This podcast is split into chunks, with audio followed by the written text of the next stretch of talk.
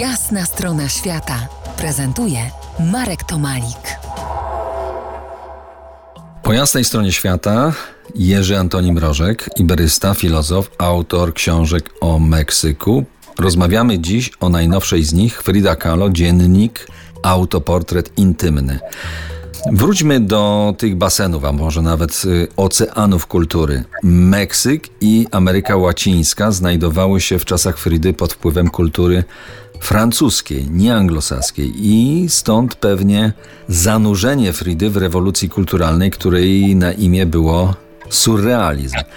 Był jej przypisany, ale ona się z nim jakoś specjalnie chyba nie utożsamiała. Surrealizm przyszedł do Fridy chyba z zewnątrz. Ona czerpała bardziej lokalnych, wewnętrznych, meksykańskich źródeł. To są piękne anegdoty i, i, i też kontakt jakby pomiędzy André Bretonem, który przyjeżdża do Meksyku i który zakochuje się w sztuce meksykańskiej, który zaprasza Fridę na wystawę do Francji, do Paryża, który wpisuje ją w, w ten nurt surrealistów i które jej się bardzo podoba, bo to jest dokładnie to, co ona robi, ale w którymś momencie sama Frida stwierdza, że ona z surrealizmem no, nie, ma, nie ma nic wspólnego. Znaczy ma wspólnego i nie ma wspólnego, bo powiedz, sam wiesz lepiej, jesteś tam dwadzieścia lat, wyczuwasz to na, na odległość znacznie bliższą.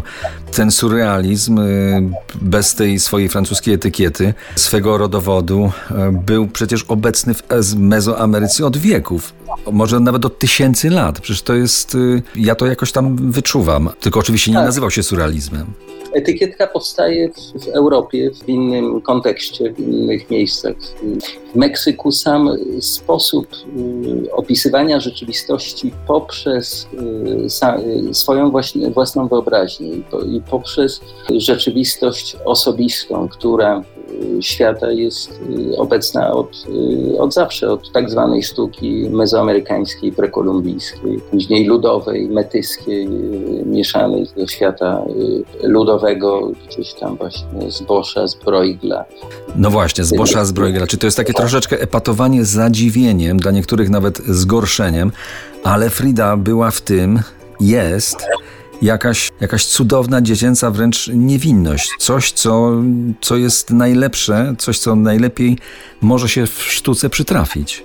Tak, i to jest, i to jest piękne. Chyba, chyba, chyba to jest czymś, co to zdecydowało o tym, że Frida, jej malarstwo stało się fenomenem, które wykroczyło poza, poza Meksyk. To jest cały czas wyjście poza świat wyobraźni, wychodzi poza świat, który może być zdefiniowany i opisany, czyli to zadziwienie staje się tematem malarskim, do góry nogami, ta dziecięcość, to zaskoczenie tym, tym co się może wydarzyć. To jest u Fridy cały czas obecne i ta obserwacja samej siebie, bo w dzienniku no, to są te, te dziesięć lat, nie wiem, osiemdziesiąt procent, dziewięćdziesiąt procent czasu Frida spędziła na leżąco, w łóżku, w szpitalach, w rekonwalescencji, malując. Do rewolucyjnej Fridy Kahlo, ale już w innej rewolucji, mniej kulturalnej, wrócimy za kilkanaście minut. Zostańcie z nami.